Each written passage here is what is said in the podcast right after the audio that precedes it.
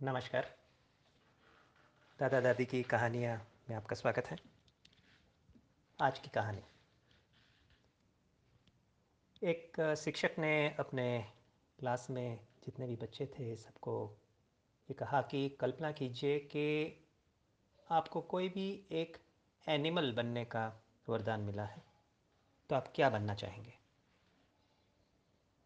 तो सारे बच्चे ने अलग अलग जवाब दिए, मगर एक लड़की ने कहा कि मुझे मधुमक्खी बनना बहुत अच्छा लगेगा। तो टीचर ने समझना चाहा इस बच्चे से कि बेटा आप मधुमक्खी क्यों बनना चाहते हैं?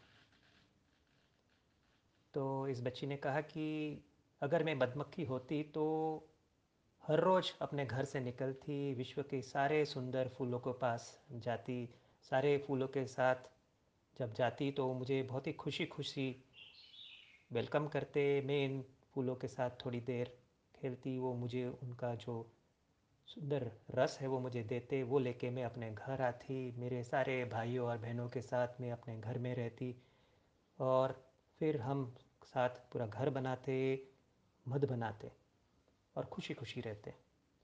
और अगर कोई मनुष्य आया और हमारा पूरा घर ले गया मध के लिए, फिर भी हम खुशी खुशी दूसरे दिन वापस सारे फूलों के पास जाते, सारे फूल हमें मत देते और हम हमारा घर वापस बना लेते। इस कहानी के पीछे भावार्थ क्या था? कि कितना भी बड़ा प्रलय आपके जीवन में क्यों ना आ जाए। आपका जो चरित्र है, आपका जो स्वभाव है, आपके पास जो कला है, आपके पास जो अनुभव है, आपके पास जो ज्ञान है, वो आपके पास से कोई चुरा नहीं सकता। आप इस मधुमक्खी की तरह खुशी खुश खुश रह सकते हैं और खुशी खुशी वापस अपना पूरा, जो भी आपने घुमाया है, उसको वापस बना सकते हैं।